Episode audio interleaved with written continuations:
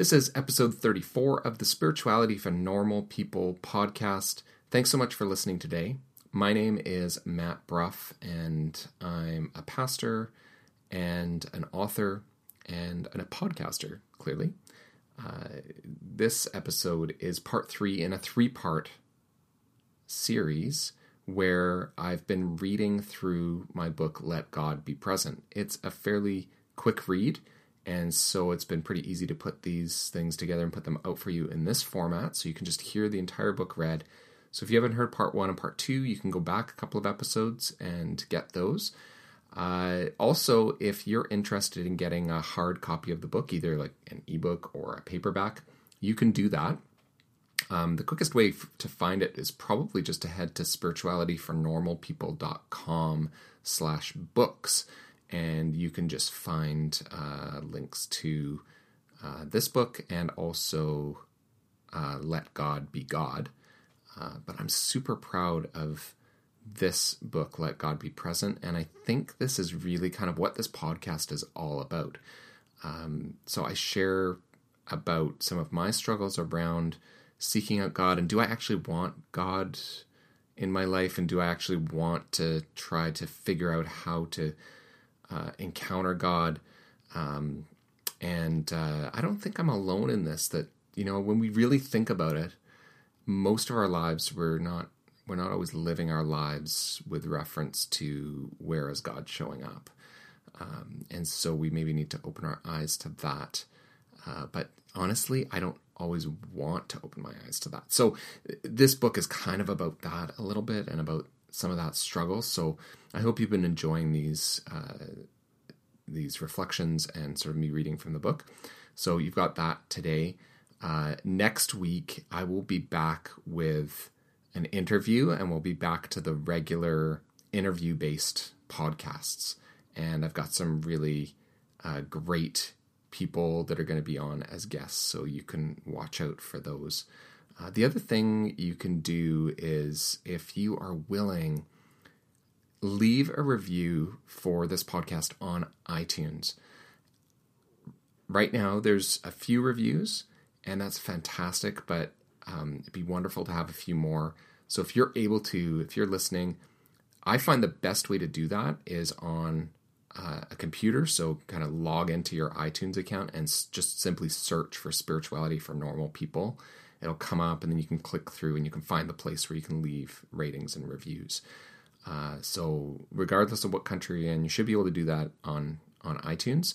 Um, and that makes a big difference because iTunes is the largest podcasting directory in the world.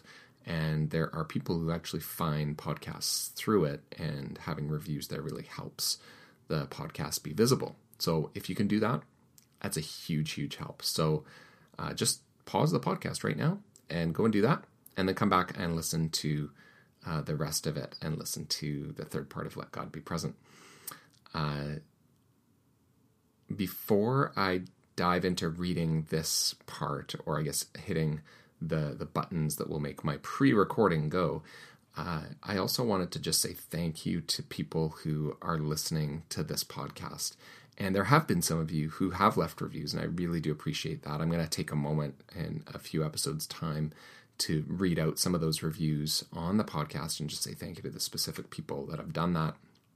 Um, but also a big thanks to all the people in all different countries all around the world who are uh, listening, which has just blown me away. Like, I love that there are people in uh, the UK and uh, people listening in Sweden and people listening in Russia and uh, all over the place. So I will, uh, I think one of these episodes as well, I'll just kind of go through the list of people. And if you're in one of those countries, I'm just, I'm just waving and saying hi to you in that country.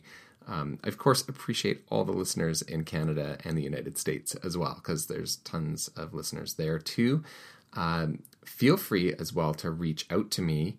Uh, send me an email uh, to matt at mattbruff.com and uh, just let me know where you are when you're listening to this. Like, what country are you in? Uh, what are you doing? Have you appreciated anything or a particular episode that was meaningful to you? I just love hearing from listeners and uh, and people who are reading my books. So yeah, would love to hear from you. But let's uh, move on um, because I think you tuned in today to listen to uh, me read from uh, my book. So here goes. This is part three of Let God Be Present. And part three is called After the Storm, a reflection on Mark chapter 4, verses 36 to 41, and what follows. Section 1 is called More Than the Storms of Life. And this just starts off with a reading from Mark chapter 4, verses 36 to 41. And this is what this whole part is based on. On that day, when evening had come, he said to them, Let us go across to the other side. And leaving the crowd behind, they took him with them in the boat, just as he was. Other boats were with him a great gale arose, and the waves beat into the boat so that the boat was already being swamped. But he was in the stern, asleep on the cushion. And they woke him up and said to him, Teacher, do you not care that we are perishing? He woke up and rebuked the wind and said to the sea, Peace, be still. Then the wind ceased, and there was a dead calm. He said to them, why are you afraid? Have you still no faith? And they were filled with great awe, and said to one another, Who then is this, that even the wind and the sea obey him? This is a story about fear and faith. The disciples were on the water in the boat, and there was a great storm. It was big enough that they feared for their lives, and in a panic, they wake Jesus and accuse him of not caring that they are about to perish on the sea. Jesus rebukes the wind, rebukes the waves, and rebukes the disciples. Why are you afraid? He asks. Have you still no faith? This story is most often used as a metaphor for life. We have storms in our lives, and there is no need to be afraid when you have faith in Jesus. Just like with Samuel in part 2, there is much more to this story, though, and it has everything to do with the presence of God. In fact, in this story, Jesus is right there with his disciples in the boat there's just one problem he's asleep. Section 2 Just as he was. We read in verse 36 that the disciples took Jesus with them in the boat just as he was. What does that mean? Does it mean Jesus was still wearing the same clothes? Uh, does it mean he didn't wear a life preserver? Does it mean that they didn't waste any time? Mark is a short gospel. Why include this phrase at all? I think it's included to emphasize that they didn't take a different Jesus. He was about to do something remarkable, but he is still Jesus, the man. He's the teacher and the healer that you've been hearing about. There's nothing up his sleeve, there is no trick to the story about to follow. Section 3 Other boats were with him. Another strange phrase to note in this story is the mention that other boats were with him. This story is not just about the disciples. Here's perhaps a lesson just as important as the idea that Jesus can calm the storms of my life. There are others out in the storm.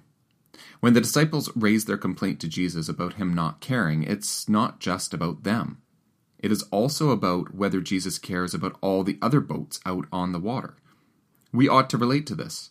Even though a lot of our daily concerns center around ourselves, we don't only ask about where God is in the storms of our personal lives, we also ask whether God cares about the millions dying of cancer. We wonder about God's presence when a nas- natural disaster kills innocent people. We ask why God doesn't do something about terrorism, domestic, domestic violence, or the slave trade. Our storms as a human race are pretty big, and we naturally ask, Does God care? Those are bigger questions than our own personal storms. There were other boats on the water.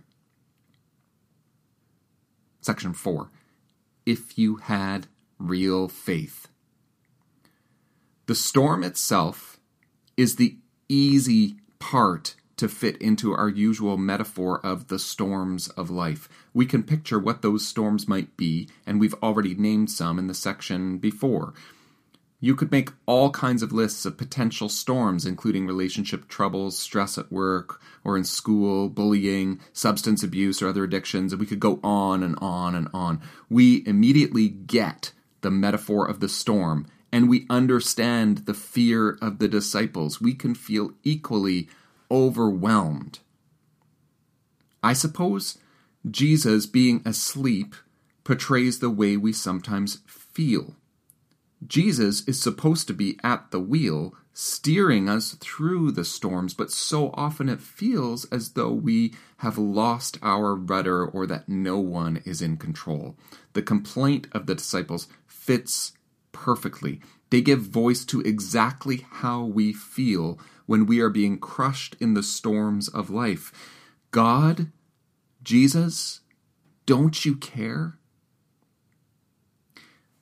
What is fascinating to me in the way Mark tells this story is that the words afraid and faith only get used after the disciples wake Jesus up. I've continued to point to the fact that the disciples are fearful but we do not get confirmation of this until Jesus finally gets up and speaks. It is, in fact, Jesus, not the narrator of the story or the disciples, that first uses the words afraid and faith. And there are several ways we can understand Jesus' words when he says, Why are you afraid? Have you still no faith? One possibility is that Jesus is telling them that if they had real faith, they would have just ridden out the storm, trusting that God would see them through. Jesus calming the storm is a sign of what God is capable of. They should have trusted in God's protection, because God has complete control. A second possibility is that Jesus is telling them that if they had real faith, they would have prayed for God to calm the storm and God would have done it. Jesus calming the storm is a sign of what any of the disciples, if they had faith, could have done. The prayer offered in faith can move God to miraculous action. But we're going to explore a third possibility. I'm going to do that starting with this next section.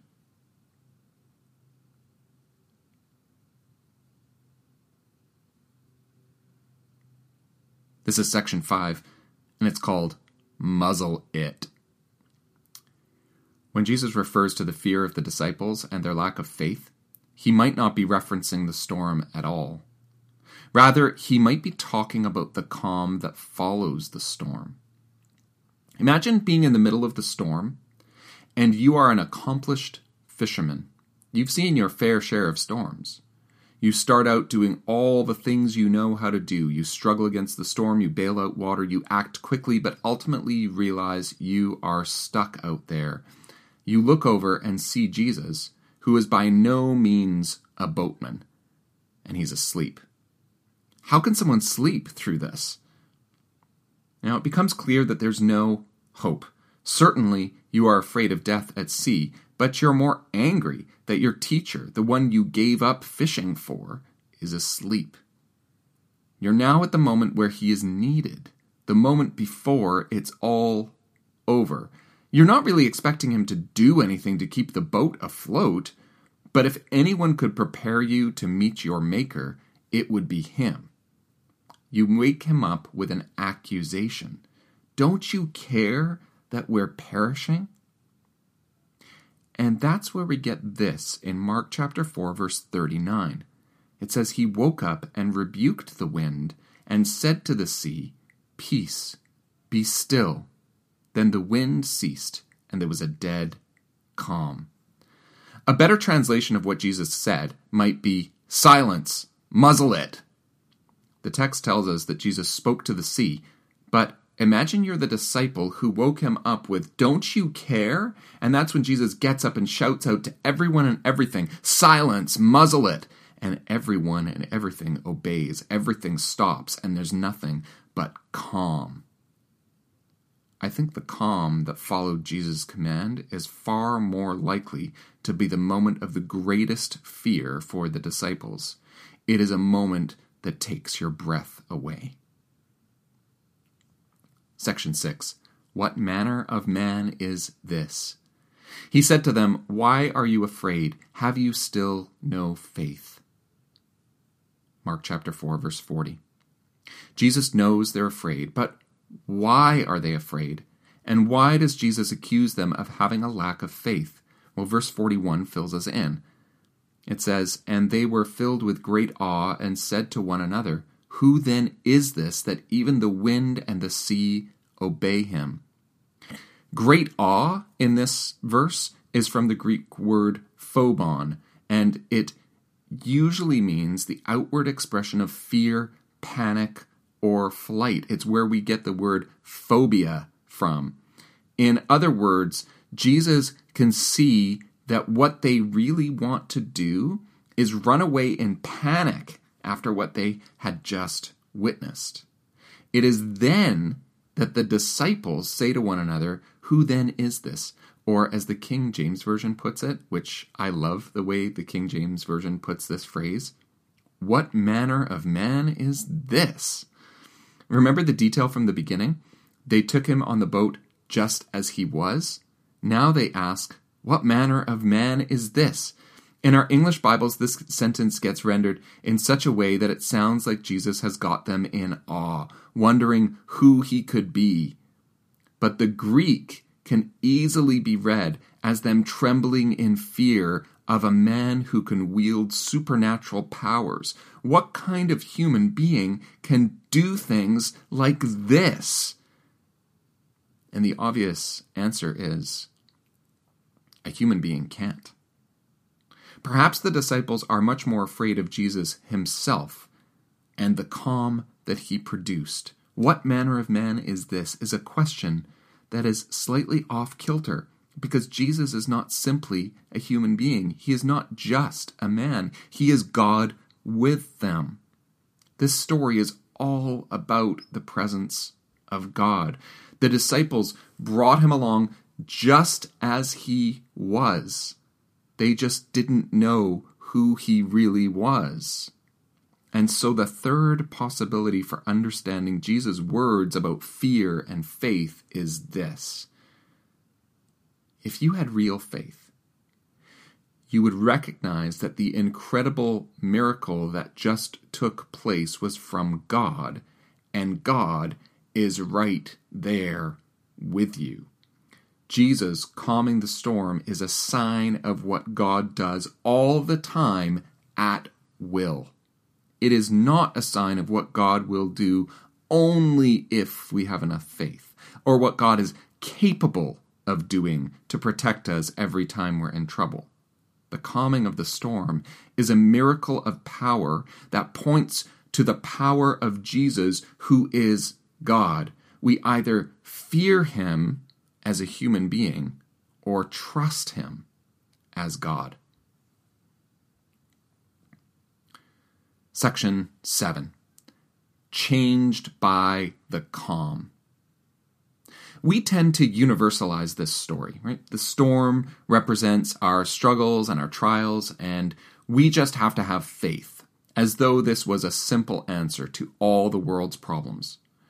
What if instead we only universalized the calm after the storm, and did so to remind ourselves of the source of the miraculous, the source of healing, reconciliation, comfort, peace, of every good and transforming gift? There are remarkably good things ha- that happen in our lives. Sometimes they are striking, like a friend going into remission and it baffles the doctors. Sometimes we call those things miracles, but less and less do we see them connected to God. And even less than that, We, will we tell people that it is God who worked the miracle? Only in the rarest of cases will we let the miracle have a lasting positive effect on our faith in God. That is because, as we will see, in the calm that follows a storm, there is still an undercurrent of fear. It's not just a fear of Jesus that the disciples had, but a fear of what would be next with this Jesus. In the middle of the storm, they had jobs to do. They had to work hard. When there was no hope of survival, they could at least cry out, Don't you care, Jesus? But when Jesus turned things around, there is only the unknown after that. We might think we fear the storm, but life is full of lots of storms. Some are overwhelming, but lots of them are just draining. It's the calm that God provides afterwards that can really transform us. And for lots of us, that is the real fear. That God, who is in the midst of the storm and who brings the ensuing calm, will change us. We're afraid of that because quite often we don't really want to be changed.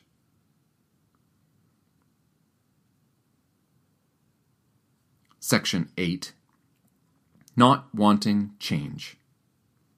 We've all known people, or have at least heard stories about people who have had a brush with death and then had their life transformed. You know, the one about the guy who has a heart attack, survives, and then vows to live differently afterward. I don't know if these kinds of stories are inspirational. Maybe they are, maybe they aren't. I don't know if this scenario is instructive either. It could be, I suppose. What I do know is that most of us don't actually want to go through this kind of journey. We don't want to live through a storm, even if we know we will be changed for better on the other side. Maybe I'm off base here, but most of the time I don't really want to be different than I am. I don't want God to go to work on me using circumstances or miracles to push me to live differently. I'm somewhat content. Not everything is perfect. Life could be better, yes, but it's pretty good. And the things I want to be different in life are not really about me. I'd like a little more money, less car repairs to do, more vacations, and more time with my family. A whole new life transformed by God through a storm and an ensuing calm? I'm not so sure about that. I suppose what I'm spiraling around here is this I want God to show up when I need Him. I'm just like the disciples in the boat. When the storm is strongest, I want God's presence. It doesn't take too long after the storm calms down for me to not really want God around anymore. I suppose if I'm honest, I have a healthy fear of the storm, but an unhealthy fear of God. I'm fine when God calms the storms around me. I'm thankful for it. It is God's presence in the following stillness that scares me. What will God do now? And what will God ask me to do? When we've moved beyond survival, suddenly we may be confronted with God's call to service and God's penchant for personal transformation. I'd rather just go back to fishing on the lake. But Jesus saves us for something. He doesn't leave us as merely saved from our storms or sins to live as we did before. He plants purpose in us and changes us more into his likeness. This is scary because we are being changed into his likeness.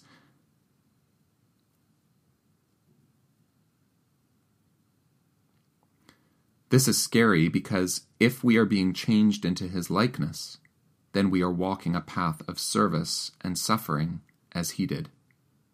I may be overthinking this here, but I believe all of these thoughts are in play. If I'm honest, quite often I don't want a wholly other life defined by the one who is wholly other. Left to my own devices, I would much rather have a life defined by the successes and trappings of our world. Yes, save me from the storm, Jesus, but only so that I can go to Starbucks and have my $7 coffee and at the end of a long day settle in for some Netflix binge watching.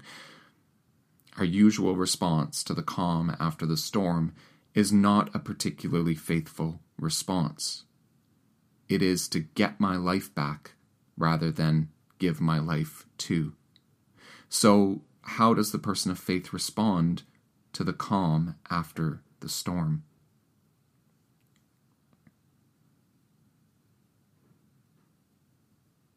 Section 9 Allow yourself to be with Jesus. The person who has no faith will panic and worry about the miraculous calm and what may happen next. The person of faith will trust that God has provided the calm and God will do the changing, so they will do their best to cooperate with what God has done and what God is going to do. The story that follows this one in Mark illustrates this very point. Jesus goes into a Gentile region. There is a man there that is kept chained up in a graveyard, and he has an unclean spirit. His chains can't hold him, he continually breaks them. It's a pretty creepy scene. When he sees Jesus, he runs to him and shouts, What have you to do with me, Jesus, Son of the Most High God? I adjure you by God, do not torment me. That's Mark chapter 5, verse 7. Notice that the unclean spirit in the man, or perhaps even the man himself, recognizes Jesus as the Son of God. The disciples just asked, What manner of man is this? After an incredible miracle, this demon possessed madman has no problem pinpointing Jesus' true identity. I find it interesting that the hand picked disciples, the good, upstanding fishermen, the faithful religious ones who have experienced the miraculous, have trouble working out who Jesus is, but not the irreligious, demon possessed man chained up in a graveyard. Jesus goes right to the one everyone would avoid, and somehow that one knows him. Jesus ends up healing the man. After being healed, the man starts following Jesus and asks Jesus if he can come with him on the boat, just to be with him. Notice what happens to the man. He isn't afraid like the disciples. He is bold enough to follow Jesus. He immediately knows where he wants to be, with the one who healed him. He correctly associates his new life with the one who has given it. He is changed and he embraces it. Jesus says no to the man's request, but tells him instead to go home and tell his friends how much God has done for him. We find out that he did just that, giving all the credit to Jesus. And the text tells us that everyone was amazed. Our experience of Jesus, our encounter with the calm after the storm, God bringing some order into our chaotic lives, is supposed to be met with the faith that this man displayed, not with the paralyzed fear of the disciples on the boat.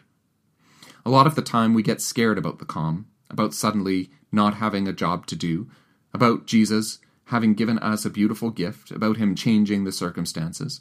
We get scared because Jesus may be changing us in the process. We get scared because in the end, we don't really want to be changed. Instead, can we be faithful? Can our first response be to desire his presence? Can we follow him and want to be around him? Let's not let the miraculous, when we encounter it, perplex and paralyze us. Instead, let's instantly credit Jesus and connect whatever goodness and transformation we experience with its source, our Lord God, Father, Son, and Spirit.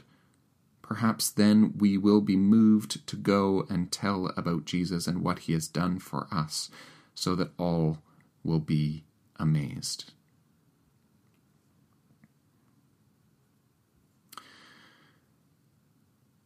Part 4 of Let God Be Present, which is a short part, is just called So What Now?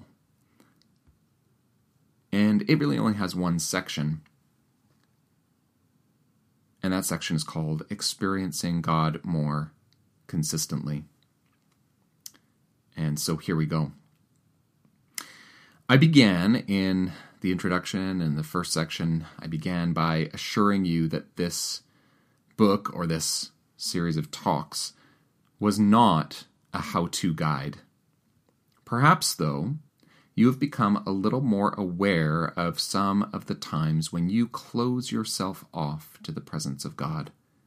You likely have times when you don't think about God's presence, or when you don't want it because God confronts you, challenges you, changes you, or simply doesn't do what you want Him to do. But what if you have decided that you do want to experience God more? What if you are ready to accept God on His terms? Maybe you want to trust God to be the one in charge of your encounter with Him, regardless of how that encounter turns out. If you're in this place, I'm thrilled. It took me a long time to get to a place of wanting more encounters with God.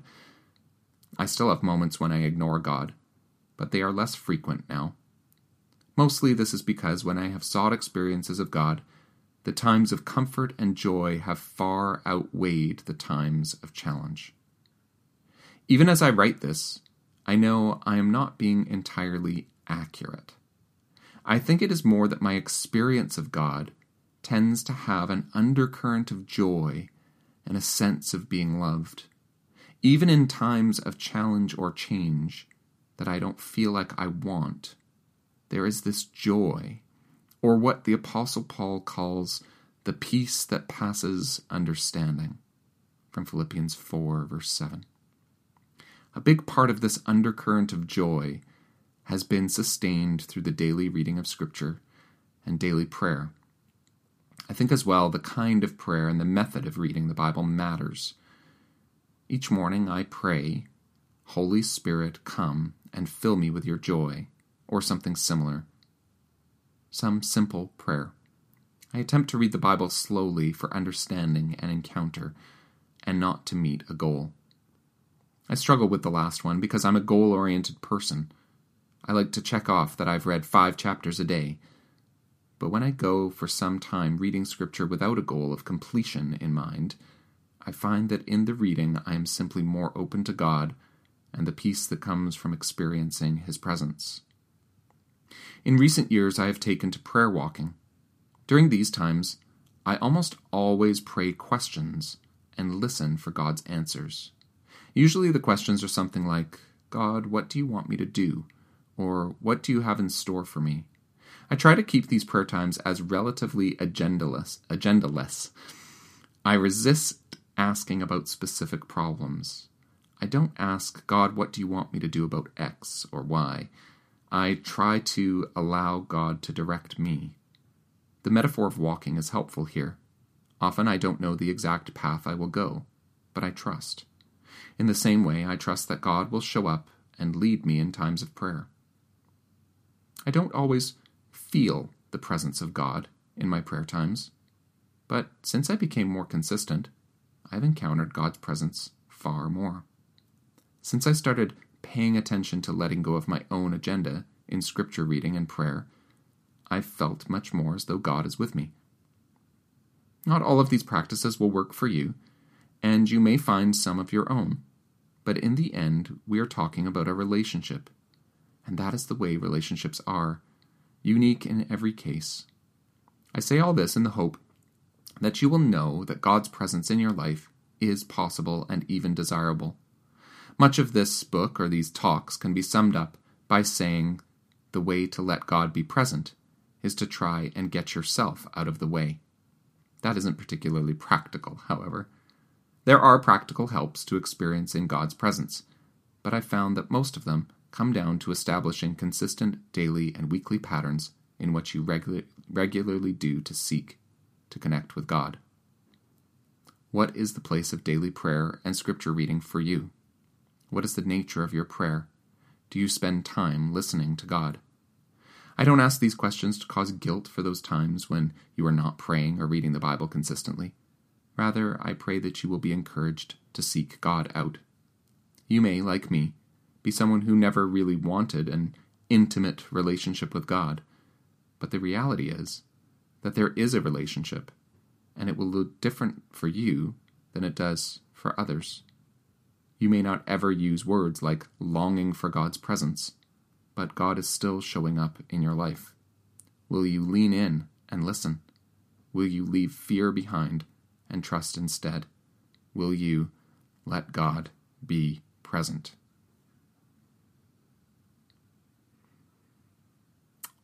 Thanks for listening to me share these thoughts with you through a couple of talks. Um, this has basically been me reading from my book, Let God Be Present. And uh, just thought this was a great way to share with you listeners who have been faithfully listening to the Spirituality for Normal People podcast, and uh, just wanted to share this book with you uh, so that you could uh, you could hear it read by the author. If you are interested in having a copy of the book, uh, you can of course get it at the Spirituality for Normal People website. So just head to that uh, website, spiritualityfornormalpeople.com slash books, and you can find Let God Be Present there. Uh, also, Let God Be God there. And as new books uh, get written, they will get added to that page as well. And of course, if you're a regular listener, you will uh, hear these uh, hear about the books here on the podcast. So, yeah, thanks again for listening to me share this book with you. And I really, I hope you found it helpful as well to start really thinking about where is God present in your life and the kinds of things that you might be able to do. And yeah, we talk a lot about this on this podcast. So that's maybe another part of your weekly practice that could be here is uh, is taking some of these in and getting new ideas for how to connect with God through some of the guests and the interviews that I do. So I hope you find that helpful as well. Uh, yeah, thanks for listening, and hope you have a wonderful week. Take care.